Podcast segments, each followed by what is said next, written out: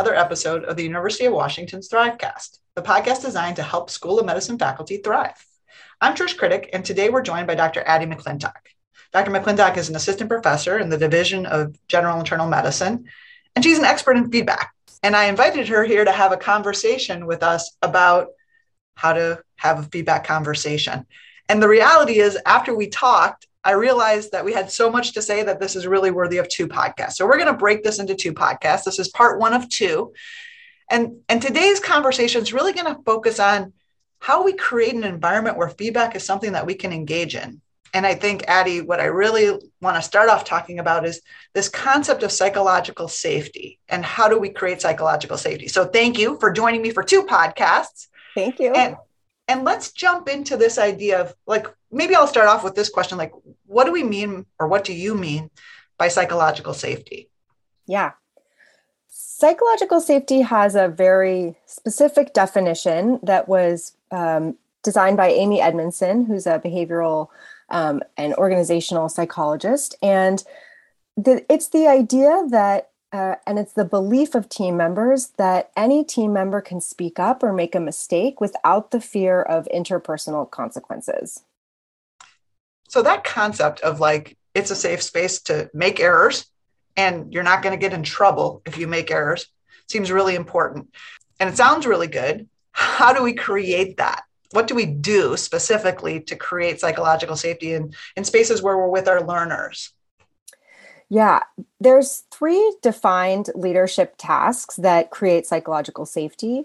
So those three tasks are defined as setting the stage, inviting participation, and responding productively. Okay, I love having three things to focus on. So let's walk through those three things together. So, first of all, setting the stage. What does that mean? It basically has to do with setting expectations and creating shared meaning behind the work. So it's kind of framing the work. What are we doing? Um, thinking about what the what our why is all together and seeing that we all have that together and sort of the purpose. And it's really again it's it's shared expectations and meaning for everybody on the team. Okay so how might you do that? But i know one of the places where you work most often is in the clinical setting with medical students or residents. So how do you how do you set the stage yeah, for me, I usually, uh, I mean, if it's the first time I'm with someone on a team, for example, I will really take a minute to actually provide them with very clear expectations for what they should be doing in our time together. So, if it's a medical student, for example, I'll tell them about how the clinic is run, what I think they should be able to do, how I want them to, you know, sort of manage an encounter, manage things that happen after the encounter, um, and sort of talk to them about what I think this place is best suited to learn. Um, mm-hmm. So, for example, if it's the acute care clinic, for me, I might say this is such a good place to work on your focused problem, you know, focused history and physical, and help them see like this is what I think we should do here. and this is what we're doing here. This is the skill I have to impart to you.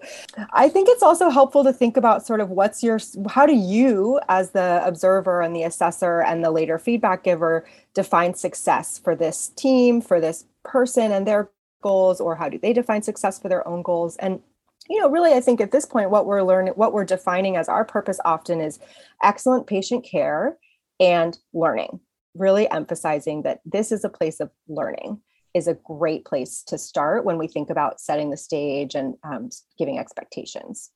So, a lot about setting expectations of kind of what your expectations are of the learner, but also like what this learning environment might hold for that person and that it is intended to be a learning environment. So, I think I think what I heard you say there is being explicit about those things at the start of a, a time together and, and kind of framing or setting the stage.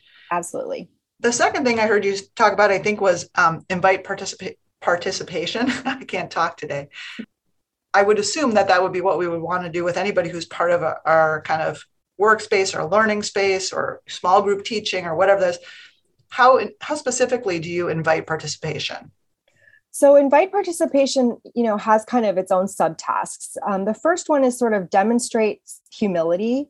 Um, then the next one is practicing inquiry. And the last one is setting up structures and processes for input. So, more operationally, I think really we can often think of this as kind of model not knowing when you don't know things, providing autonomy to the best of your ability and to the safest for that trainee. Listening and avoiding interruption. So you're like inviting them to speak when you avoid interrupting them.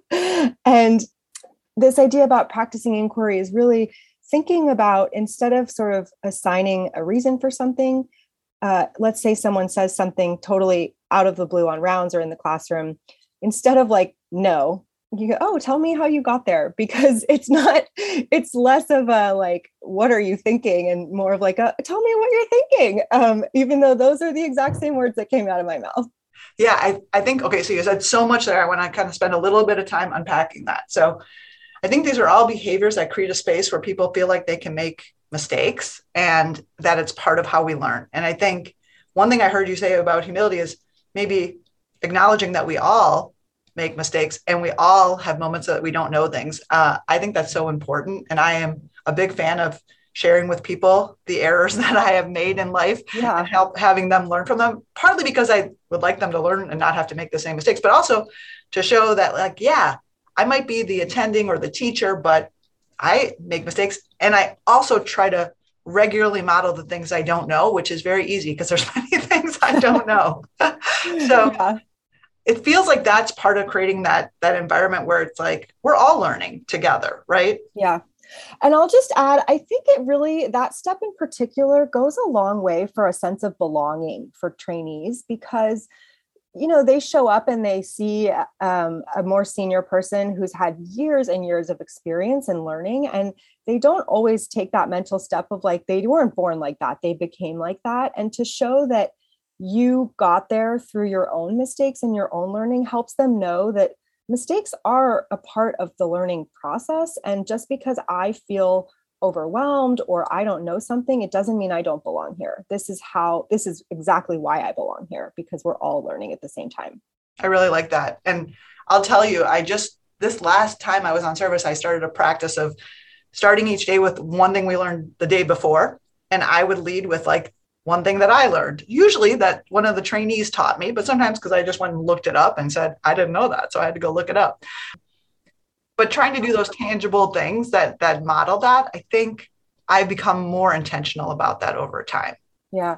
And it's especially important and just really great that you go first because it does really need to come from leadership, uh, that sense of safety it it's something that leadership has to intentionally create. There is kind of a contract between the team, but it really needs to start with the leadership in order for it to be okay for everybody else. Yeah, I think the other thing I heard you say is like my words interpretation would be lead with curiosity. So be curious yeah. and and ask the questions. I'm also I'll often say like walk me through your thinking or tell me right. more. Exactly. Those are perfect. Exactly. Yeah and I there are times in my head when I'm like, whoa, what? Right. And trying to to have that little bit of pause to turn it into that curiosity, I think I think I'm hearing you say is part of that way to invite participation and not shut it down. Exactly. Yep. So then the third thing I heard you say was respond productively. So tell me more. yes.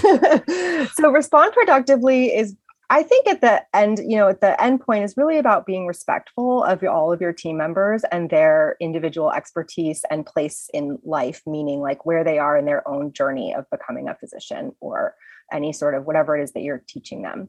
Specific steps that are sort of the sub steps of respond productively are express appreciation, which means again, listening, acknowledging, not interrupting, um, destigmatizing failure, which by which i mean you know looking forward instead of thinking about you know assigning blame or what happened think about just sort of what's our next steps how can we learn from this and really emphasizing the learning that we're looking for keeping in mind that failure quote unquote to a trainee can be what we might perceive as very small.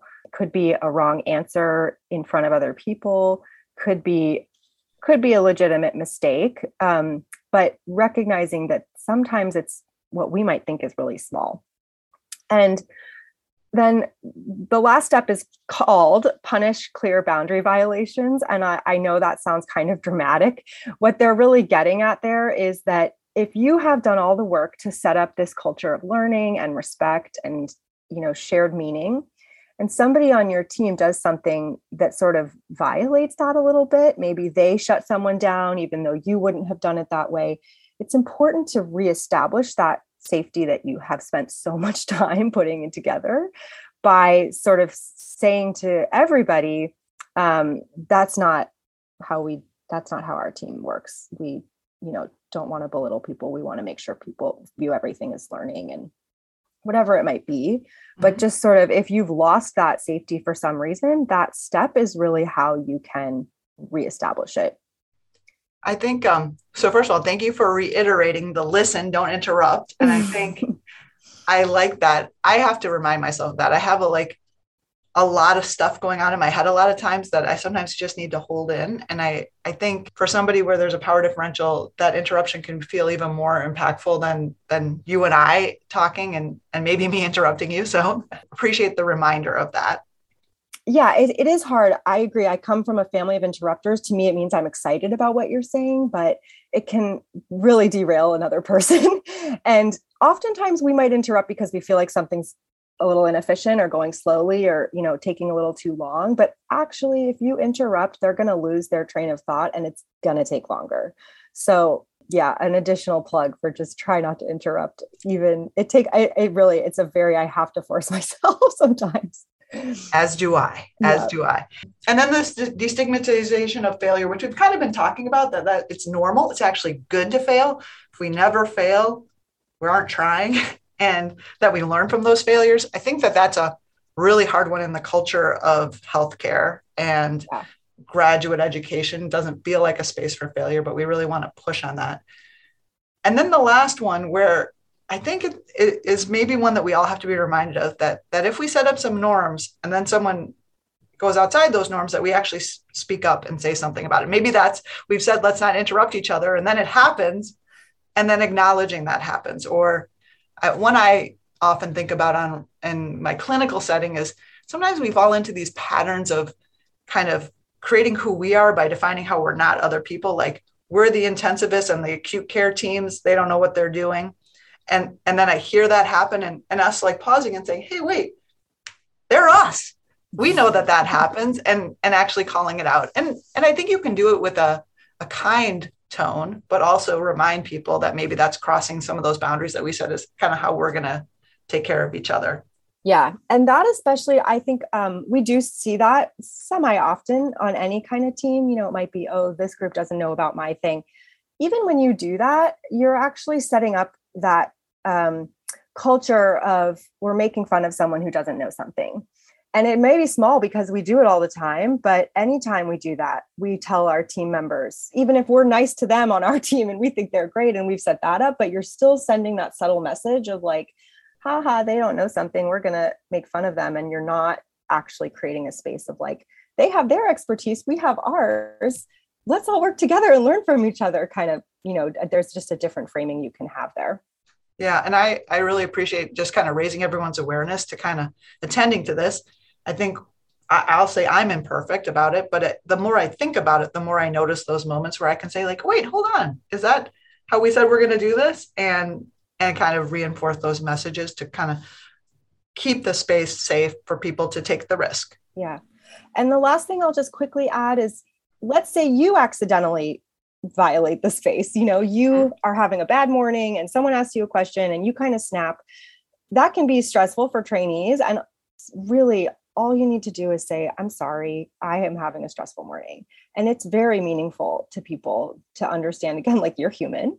And also, that just reestablishes that's one of the few things that if something has happened and there's not a discussion about it or um, a, a, frank apology, if that's in order, uh, it, it can, again, like ruin what you've worked for.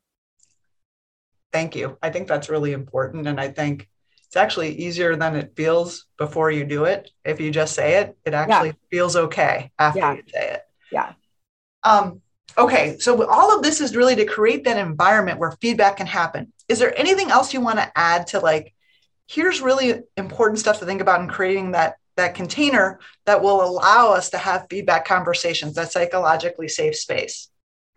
I think really if I could say one main point would just be relationship. It's not necessarily explicit in what we've said here, but some of that expectation shared meaning um, is and is like team building and part of that is really relationships and just asking trainees like who they are what they like to do it only takes a couple seconds and it's very meaningful for everybody on the team to have a sense of like this person cares about me outside of medicine and they also care about my professional development and sort of setting that stage for everybody. I think you know also just what we're really trying to accomplish in some ways is to get everyone on the same page about a growth mindset. Because truthfully our medical training doesn't always bring us there. We're very like i know everything. I've got it all. I'm going to get honors and the rest of my life is going to be great. But that's not actually going to help them learn. And so i think those are really the two main things that you just really want to try to accomplish when you're you know the sort of the point of building psychological safety at the end of the day. Yeah thank you. I uh, i think the the first one is that like relationships matter. I actually think when it feels stressed and there's not enough time, we skip over that and it makes the experience so much less interesting. Whether that's like me spending the first 15 minutes of the small group session with my classroom learners or the first time I meet a new team, like actually talking to each other and letting them know who I am as a person mm-hmm. makes a huge difference for me. It makes it more fun. And and sometimes it feels like we don't have time. And I think we have to make that time. I, I at least I tell myself I have to make that time. It's time well spent. It's time very well spent. And you know, to the sort of bigger picture of what we're talking about in these two podcasts about feedback, your feedback is going to be not accepted, received, heard, any of those things if you haven't really set up a space of like, we're in this together to help you grow. And my, you know, just re-emphasizing anytime something comes up that I'm just, I'm just bringing this up so that we can all be a better team. We can all learn more and really always emphasizing that message of learning as sort of our one of our primary goals. Um, because otherwise it's not safe to give or get feedback. You as the observer are not going to get anything because they're too scared to tell you that they need help. And it's just if you don't set this up, our whole second podcast is useless to you. well, I think that's a great way to end this first section, first podcast. And that is like all the upstream work to create the space where people are going to be able to take risks, make mistakes, learn from those mistakes, and talk about it is essential in order for us to, to kind of walk through the steps that you're going to talk about when we come back together next month and and walk through this model of the feedback discussion that I think will really be helpful for folks. So, Addie, thank you so much for this kind of really big picture, but so important thinking about how do we create a space that's psychologically safe for our learners. Yeah, my pleasure. I'll look forward to seeing you next month. All right. And I hope that I've kind of wet everybody's whistle that you'll be tuning back in for next month when we talk about this prepare to adapt model for feedback. So come back next month. And if you want to listen to other episodes of Thrivecast, you can find them at Apple Podcast, Spotify, or wherever you listen to your podcasts. You can also find them on the UW School of Medicine faculty website at faculty.uwmedicine.org. Thanks for listening and have a wonderful day.